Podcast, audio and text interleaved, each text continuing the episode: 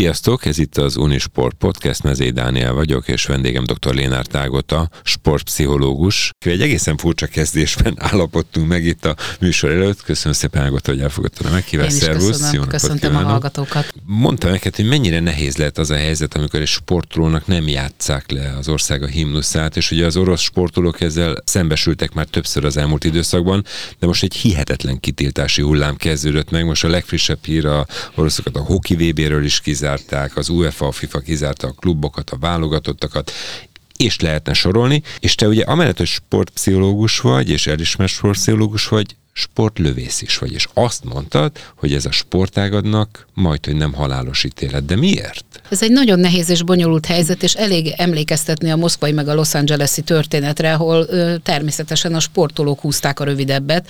Készültek, felkészültek, és diplomáciai ö, nemzetközi helyzet miatt nem tudtak részt venni. Tehát ez általában a sportolóknak egy akkora törést jelent, hogyha ö, folyamatában felkészülnek, és utána utolsó pillanatban mégse engedik őket versenyezni, hogy ez tényleg nagyon sok esetben nehezen kiheverhető. A másik ilyen dolog, hogyha az ember elveszti a sportidentitását, ami azért mégiscsak a saját hazájához kötődik, és, és azt én is tényleg őszintén mondom, hogy életem egyik legnagyobb csúcsélménye volt állni a dobogón és hallgatni a magyar himnusz, tehát az még ha csak rágondolok is meghatódással emlékszem vissza rá. Tehát én azt gondolom, hogy sajnos ebben a helyzetben a sportolók egyszerűen egyszerűen résztvevőké idézőjelbe teszem silányulnak, és hogy a, a nagy politikai döntések elvihetik egy olyan irányba a dolgot, ami a sportolók számára sok esetben hát nem, hogy nem kedvező, hanem egészen káros is tud lenni. És akkor tegyük hozzá, hogy a Covid miatt is volt rengeteg bizonytalanság. Na most erre a bizonytalan helyzetre húzni még 19-re egyet, az, az, már, az már nagyon nehéz. És ugye az, hogy pillanatonként változik a helyzet, tehát hogy szinte naponta vagy óránként bejelentik, hogy melyik sportág hogy marad ki, vagy milyen rendezvényt nem rendeznek meg, vagy melyik országot hogyan tiltják ki, hát ennek egyértelműen az igazi sport, az igazi sportolók és sportbarátok a vesztesei. De a sportlövészet, te pontosan milyen eredményeket értél el az elmúlt időszakban? Mert azért én évről évre, fél évről fél évre találkozom azzal, hogy amellett, hogy te sportszológus vagy, a puskával is jó bánsz. Igen, egészen pontosan a számszeríja, field számszeríjas lövő vagyok, és azt gondolom, hogy ez, ez a meghatározó élmény, ez nem csak nekem, hanem a, a munkámban is nagyon-nagyon sokat tud segíteni, és nagyon boldogok vagyunk, hogy pont a Covid előtt lettünk világbajnokok, és előtte meg egy évvel Európa bajnokok csapatban, úgyhogy ennek nagyon örülünk, de hát szeretnénk még természetesen tovább is versenyezni. A sportpszichológiai munkában viszont ez nagyon meghatározó tud lenni. Néha ilyen nagyon kedves tréfás történetek is vannak, de a hallgatók pontosan fogják érezni, hogy ez komoly.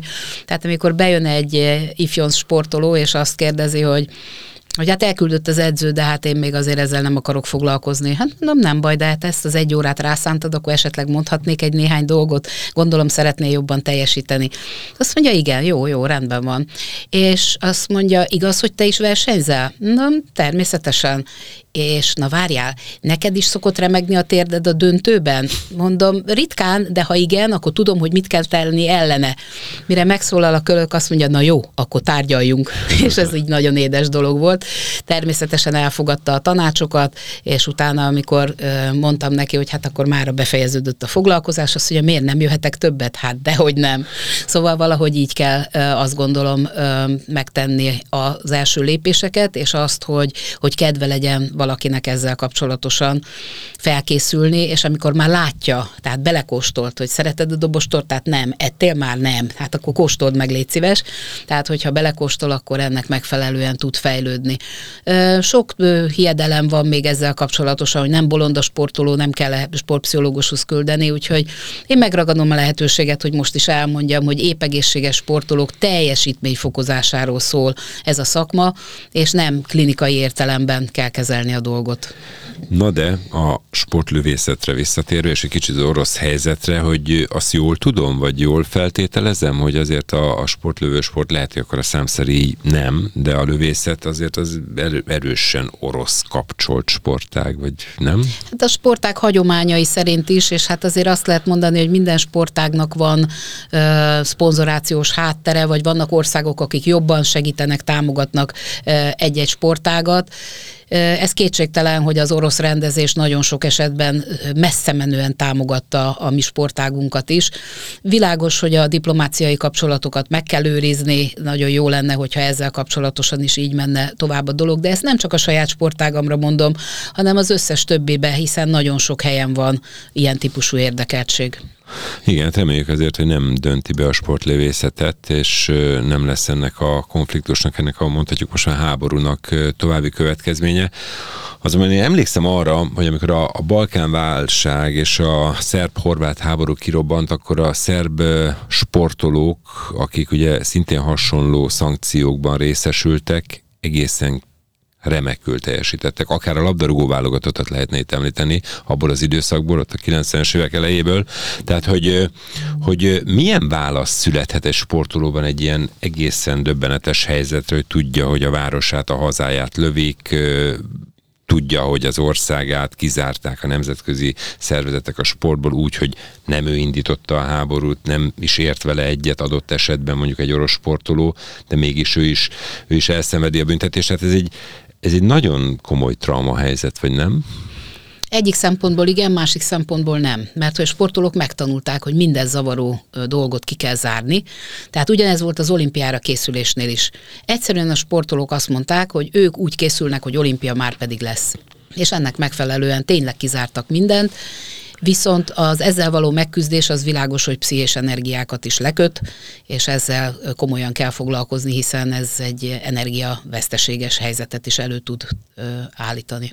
És akkor egy sportoló mit gondol, ezt hogy tudja kezelni, amikor az ellenfél válogatottja, vagy a labdarúgó szövetség kéri, és mondja, hogy nem állnak ki az orosz sportolók ellen VB pótselejtezőre, a női válogatott ne vegyen részt az eseményen. De ezek az elmi, még tulajdonképpen még személyes sértésként is felfoghatók, vagy... Elméletileg igen, de mondom, a sportolóknak van egy másik nézőpontjuk, ami kifejezetten a teljesítményről, az eredményről szól, és ők nagyon határozottan próbálják kizárni az ezzel kapcsolatos diplomáciai és politikai érdekeket. Ettől függetlenül érzelmileg még biztos, hogy érint mindenkit, de nagyon sok esetben ezt felülírják.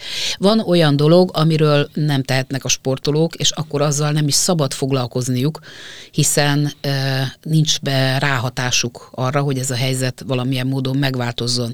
Érzelmileg biztos, hogy átélik, megsiratják, de utána, ha a sportot helyezik előtérbe, akkor bizakodnak abban, hogy előbb-utóbb lesz verseny.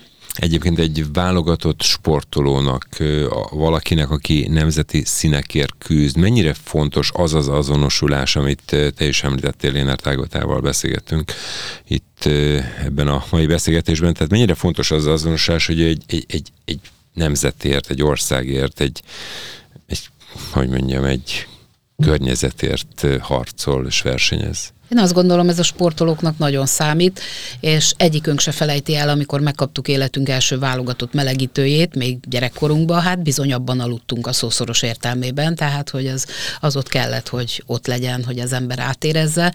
Én tehát a nemzeti öntudat az igen. része a versenysportnak? Én azt gondolom, hogy igen. igen. Tehát végül is ténylegesen a hazánkat képviseljük, és minden eredmény a, a magyar népnek is szól, hogy örüljön, tanuljon belőle, motiváljon, csináljuk vele. Tehát azért ez, ez egy bonyolult dolog, és ebben nagyon sok minden belefér. Mi hallottam egy a magyarázatot, hogy tulajdonképpen a látványsportok és a nagy profiligák és a nagy bajnokságok egy kicsit a, a háborúnak a társadalmi változatai, és hogy a sport az egy picit arról szól, hogy, hogy szabályozott környezetben vérvesztesség nélkül küzdjenek egymással a felek, és ne legyen olyan háború, mint az orosz-ukrán konfliktus. Igen. Van ilyen megközelítés is természetesen, de azért azt hozzá kell tenni, hogy azért a sportolók ilyen értelemben két táborra oszthatók, az egyik, aki tényleg szívvel, lélekkel, és hát azért valljuk be, vannak megélhetési sportolók, zsoldosok, akik más elképzeléseket vallanak ezzel kapcsolatosan. Ez még nem jelenti azt, hogy rosszul játszanának, sőt, de lehet, hogy neki más kerül az érdekszférájába előre, mint azoknak a sportolóknak, akik tényleg a címeres mezben alszanak az első éjjel.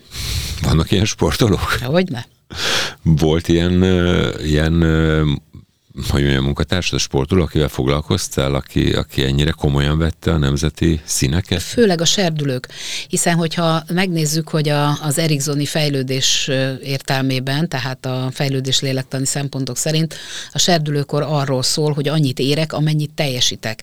Tehát ott a serdülők mindent megtesznek azért, hogy elérjenek eredményt, néha még egy picit konfliktusba is keverednek, vagy csalnak egy picit, de azt nem azért csinálják, mert csalni akarnak, hanem azért, mert ők akarnak jobban teljesíteni csinálni. Tehát ott aztán minden előtérbe kerül, és az edzőknek pontosan ezt kell a helyére tenni, hogy örülök, támogatom, hogy nagyon akarod, de asszertív módon azok között a keretek között, amit a szabályok megengednek. Az az asszertivitás. Az agresszivitás, amikor már átlépjük ezeket a kereteket, és az már nem jó. Egyébként milyen hasonló, mondjuk itt beszéltünk elég hosszan erről a háborús helyzetről és annak a következményeiről, milyen hasonló és jelentős stressz helyzet van a sportolók életében, vagy olyan szituáció, amit pszichológus segítségével könnyebben meg tudnak oldani?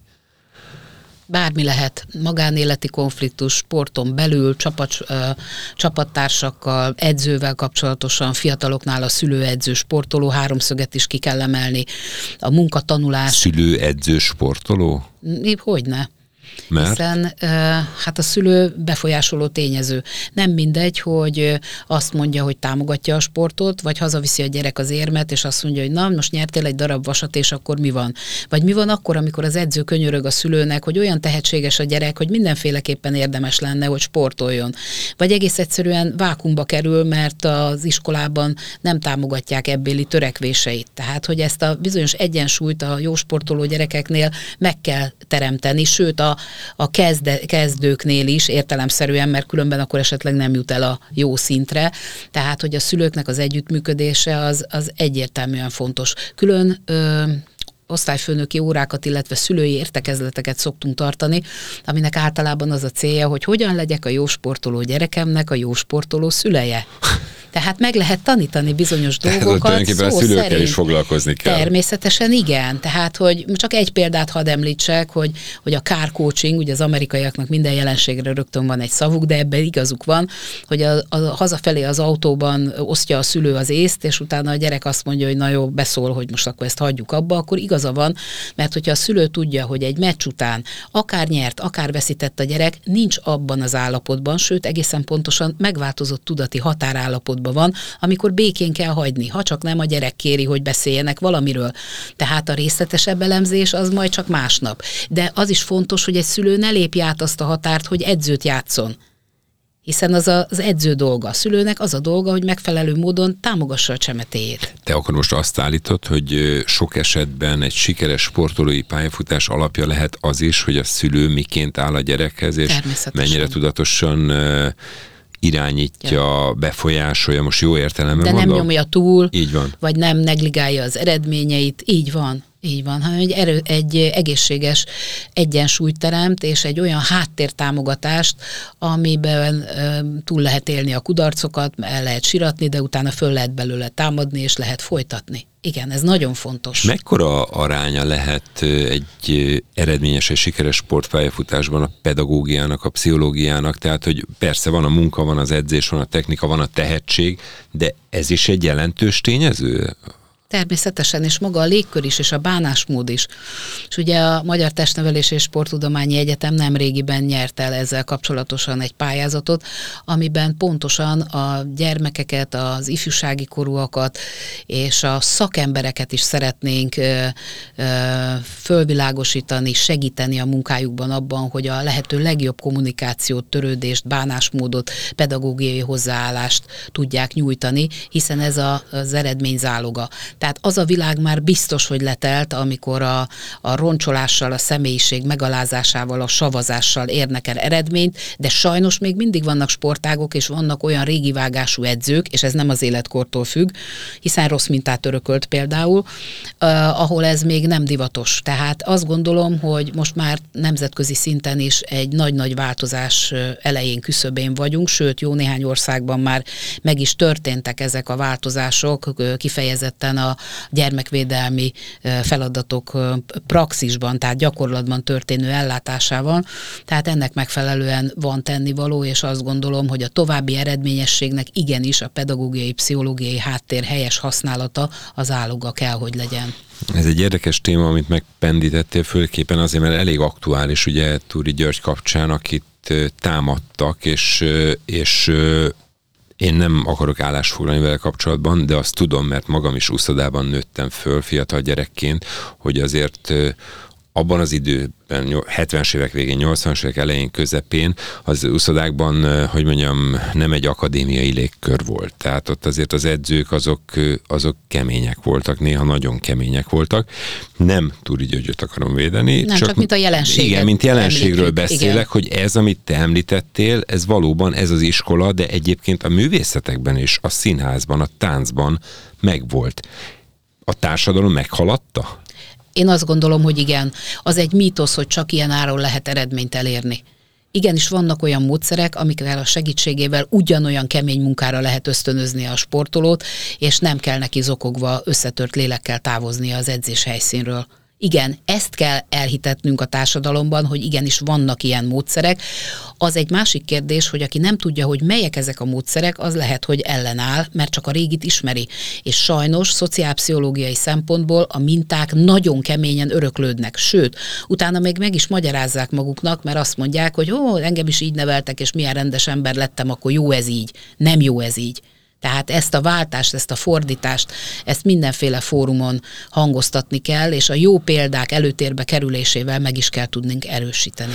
Tehát a változás segíti az is, hogy egyszer csak van egy különutas edző, aki elkezd más módszerrel kiemelkedő eredményeket elérni. elérni. Vagy vannak szülők, akik azt mondják, hogy nem engedem, hogy tovább Bizony. bántsák a, a gyerekemet. Mert nagyon sokszor régebben a szülők becsukták sajnos a szemüket, és azt mondták, hogy ha így lesz bajnok, akkor azt csinál vele az edző, amit akar. Ez a világ már letelt. A beszélgetésünk ideje is letelt. Nagyon szépen köszönöm dr. Lénát Ágotának, hogy itt voltál. Köszönöm, Én is köszönöm. Az Unisport podcastet hallgattátok. Köszönjük, hogy velünk tartottatok. Én Mezei Dániel vagyok. Sziasztok!